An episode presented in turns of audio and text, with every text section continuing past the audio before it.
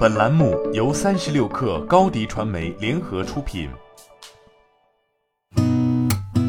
八点一刻，听互联网圈的新鲜事儿。今天是二零二二年一月六号，星期四。你好，我是金盛。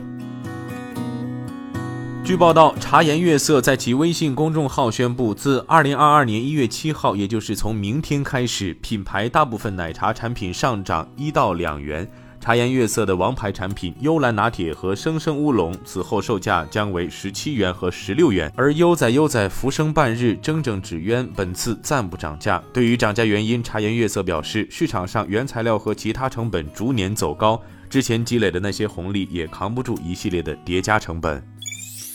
三十六氪获悉，中央广播电视总台二零二二年春节联欢晚会独家互动合作项目发布会在京举行。宣布京东成为总台二零二二年春晚独家互动合作伙伴。春节期间，京东将发放总价值达十五亿元的红包和实物。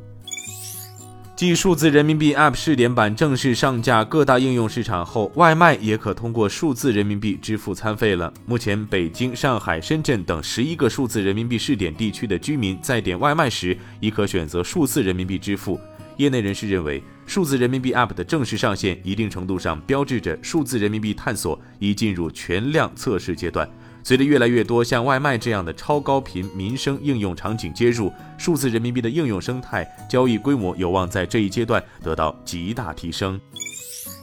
据网信中国消息。国家互联网信息办公室就《移动互联网应用程序信息服务管理规定》征求意见稿公开征求意见指出，应用程序提供者如应用程序分发平台不得利用应用程序从事危害国家安全、扰乱社会秩序、侵犯他人合法权益等法律法规禁止的活动。此外，还提到，应用程序提供者应当规范经营管理行为，不得通过虚假宣传、捆绑下载等行为，或者利用违法和不良信息诱导用户下载；不得通过机器或人工方式刷榜、刷量、控评，营造虚假流量。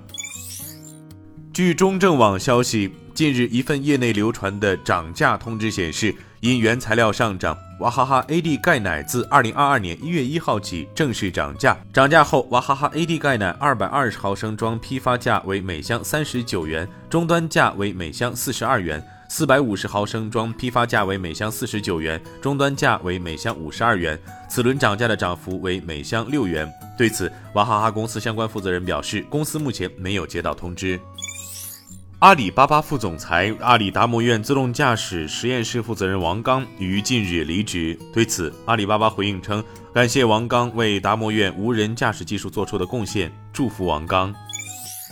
天眼查 App 显示，罗永浩目前已无关联被执行人信息。据近期公开的相关法律文书显示，多个申请执行人已与罗永浩达成执行和解协议，终结执行后，被执行人应当按照已达成的执行和解协议继续履行。被执行人不履行的，申请执行人可以在申请执行期间内申请恢复对生效法律文书的执行。